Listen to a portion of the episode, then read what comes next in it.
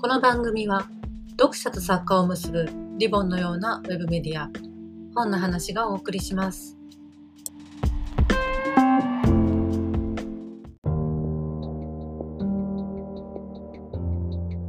現在 SNS で口コミが爆発しているいけない2著者の道尾修介さんが第3章その映像を調べてはいけないからクライマックスの一場面を朗読してくださいました。どうぞお楽しみください。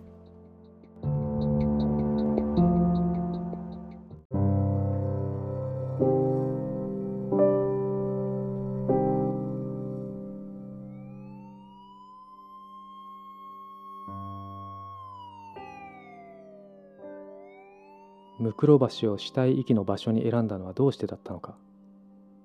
いやダメだ。こんな考え方はあまりに現実的じゃない。熊島は倉庫の前でブルッと首を振り大きく一つ呼吸をした。所の言葉を思い出す。とにかく今は加害者がやったことだけを考えろ。千木貴則がやったこと。彼はこの家で高志を殺害した後その遺体を凶器や血のついたバスタオルとともにシーツとレジャーシートでくるみ車に乗せて運び出した。相手の言葉を徹底的に疑え。向かった先はムクロ橋だったというが本当なのだろうか。いかに車通りが少なくしかも深夜だったとはいえあそこは人に目撃される恐れが十分にある場所だ。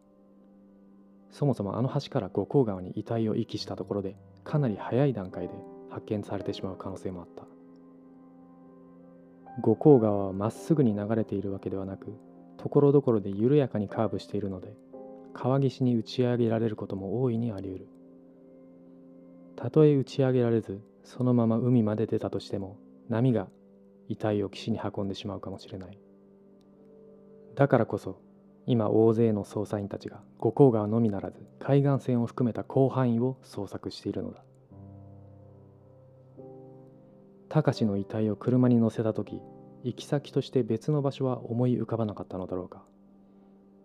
あるいは実際にムクロ橋へ行ったとしてもすぐ目の前には隠れ山があるしさらに山裾を左へ回り込めばその向こうには嫁ヶ森が広がっている。特に嫁ヶ森の方は樹木管理用の道が縦横に細かく伸びているので死体を遺棄するにはうってつけだろう。五甲川に流すくらいなら隠れ山や嫁ヶ森に埋めた方が発見されにくいとは思わなかったのだろうか。こうして考えているよりも本人に質問を直接ぶつけてみるべきと判断し熊島は玄関に戻った。千木貴則は体調を崩して休んでいるというが話をするくらいなら大丈夫だと千恵子は言っていた。叩きで革靴を脱ぐ。よろけて手をついた靴箱の上には鍵入れとして使われている皿があった。先ほど見たホームビデオの中で貴司が手にしていたものだ。栃木県益子町の陶器市で買ったという渦巻き模様が描かれた灰色の皿。熊島はそれをじっと見つめる。そうしようと思ったわけではない。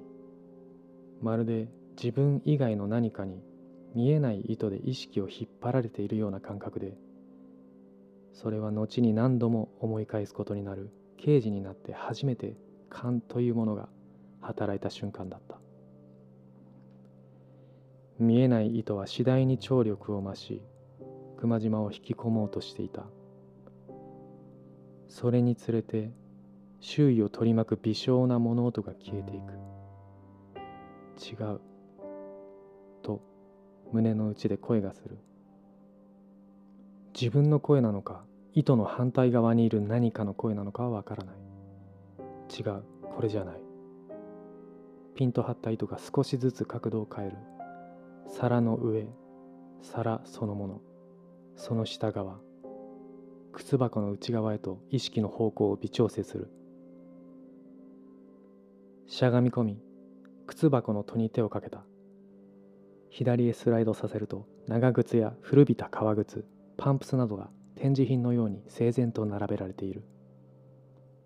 左奥の方戸の影に長方形の箱が2つ。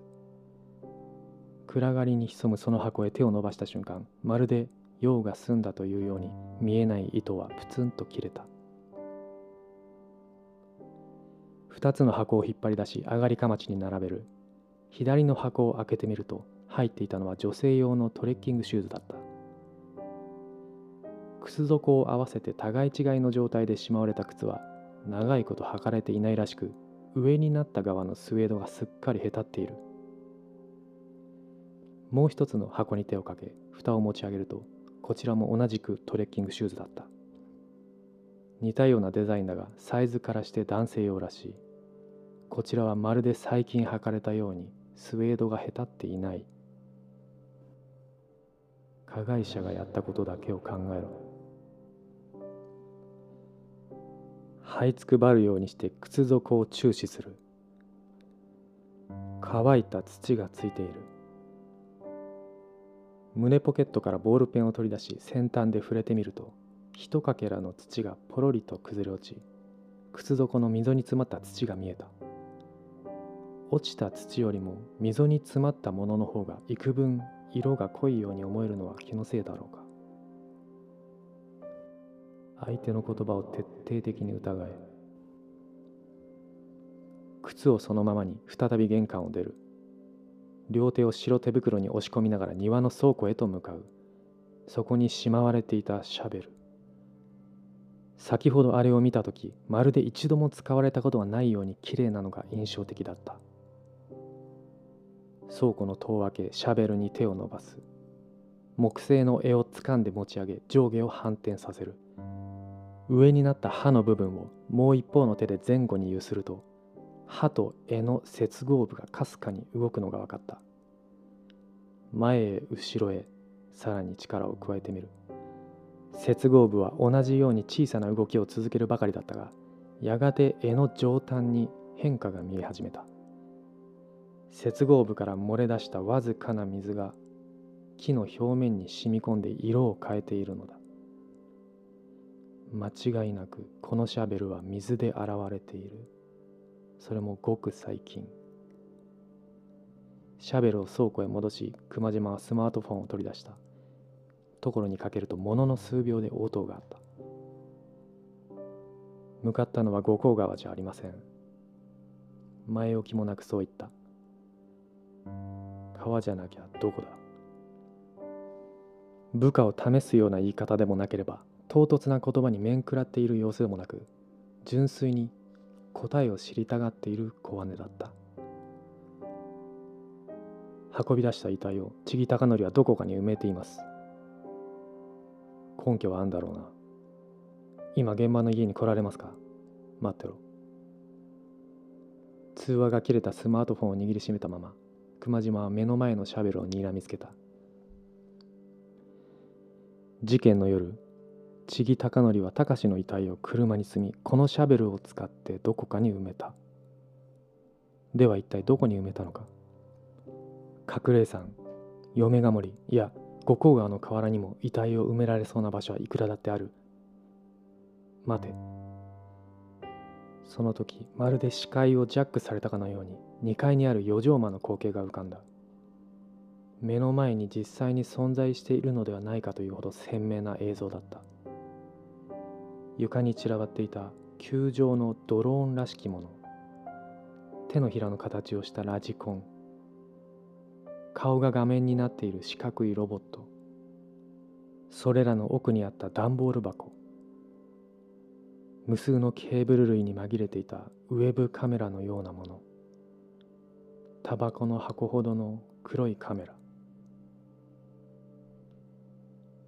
どうして気づかなかった？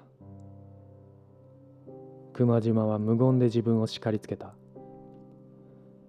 あれはウェブカメラなどではなく引きだったのだ。こう毎日のようにして報告書に書き込んでいた馴染みのものだった。